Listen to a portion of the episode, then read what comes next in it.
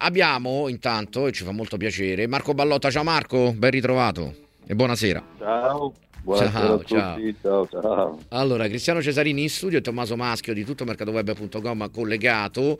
Eh, partiamo eh, dal, dal, Modena e anche dal lavoro insomma, di, di Bianco.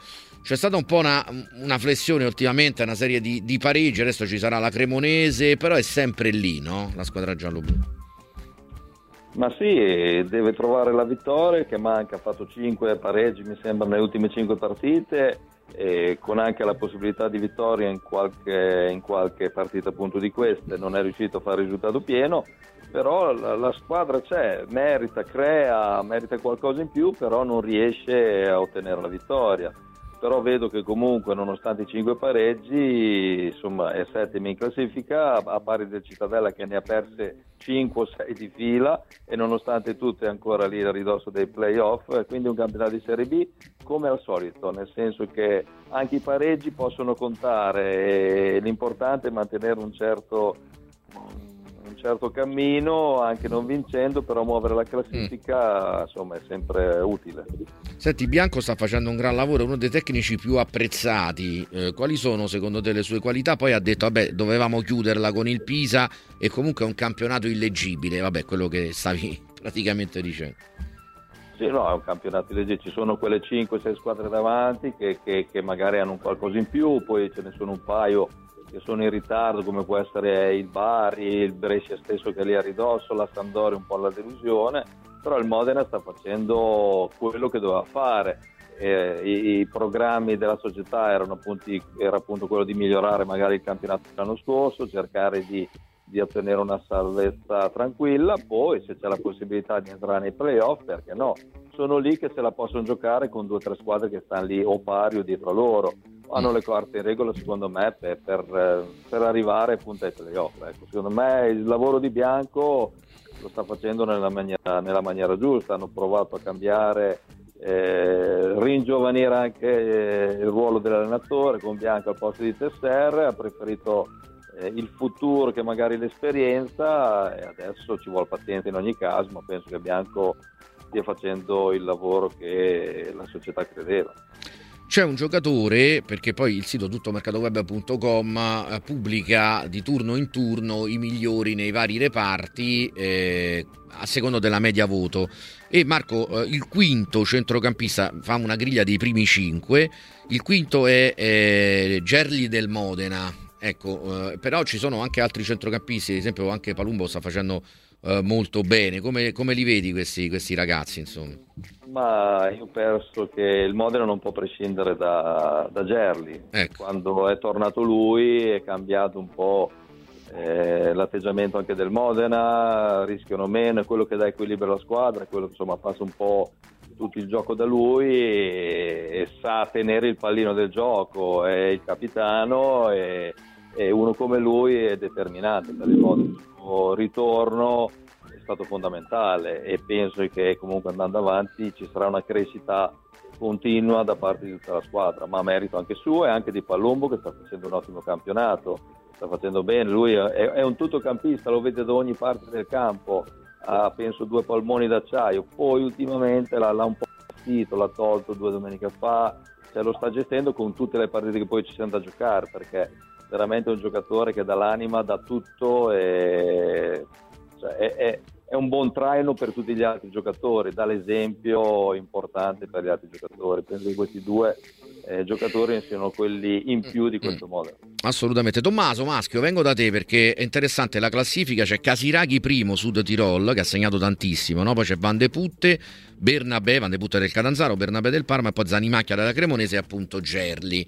Ecco, un po' una tua valutazione perché a me piace per esempio studiare un po' i giocatori della Serie B in chiave fantacalcio dell'anno successivo, ovviamente, no? e, quindi vado a vedere un po' no, questi centrocampisti offensivi. Van de Putte, uno adesso non so se il Catanzaro arriverà in Serie A o se ci arriverà lui tramite il mercato, però mi pare che è uno di quelli proprio no, da, da prendere assolutamente, però pure Bernabé è un talento. Sì, sì, assolutamente. Van de Putte credo che il prossimo anno lo vedremo in Serie A, a prescindere da eh. cosa farà il Catanzaro. I rumor siano già a gennaio, lui sta continuando a, a, a, fare un ottimo campionato.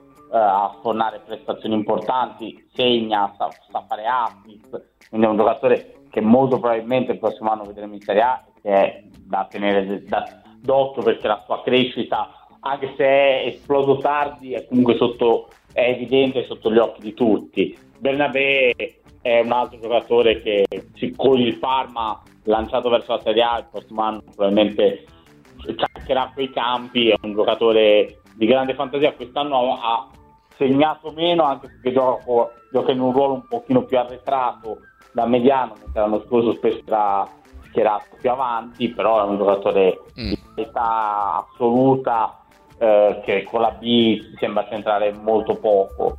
Eh sì, grande, grande talento. Marco, torno da te invece sul Parma. Insomma, eh, è un po' in fuga, anche se poi gli ultimi due pareggi hanno un po' attenuato il distacco.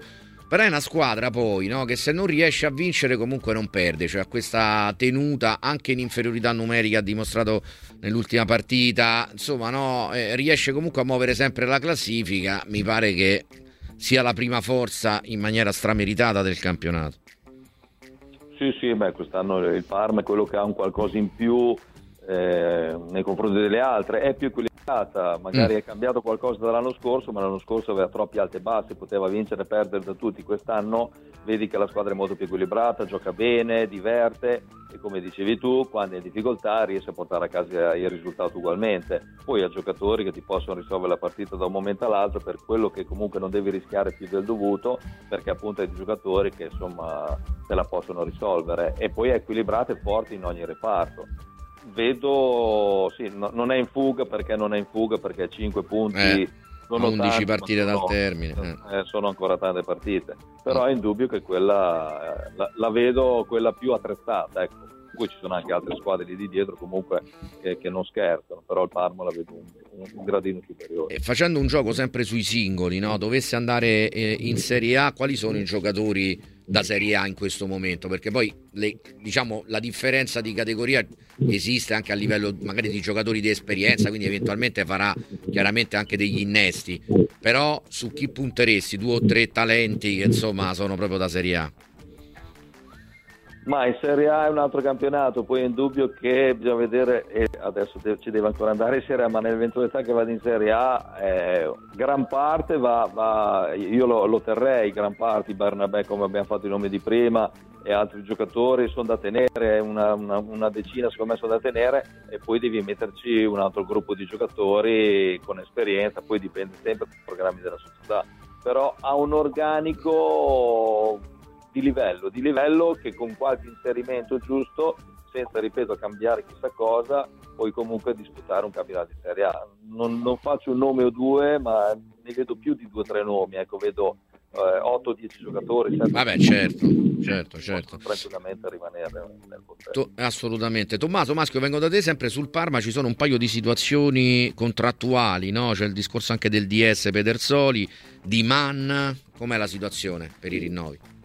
Per il 9 al momento è abbastanza ferma perché comunque c'è da, da concentrarsi soprattutto sul campionato. Uh, Man c'è stata un'apertura per, uh, per, il rinnovo nei giorni scorsi, però al momento ancora non si è affrontato il tema in maniera concreta. Credo che uh, la dirigenza ducale voglia prima blindare delle, una delle prime due posizioni e quindi la promozione in Serie A e poi andrà a, a discutere i vari termini di contratto, non c'è, non c'è fretta, non ci sono situazioni in scadenza d'estate tali da destare preoccupazioni e quindi si andrà avanti, ancora, bisogna aspettare ancora qualche, almeno un mesetto prima di poter affrontare i temi in maniera più approfondita.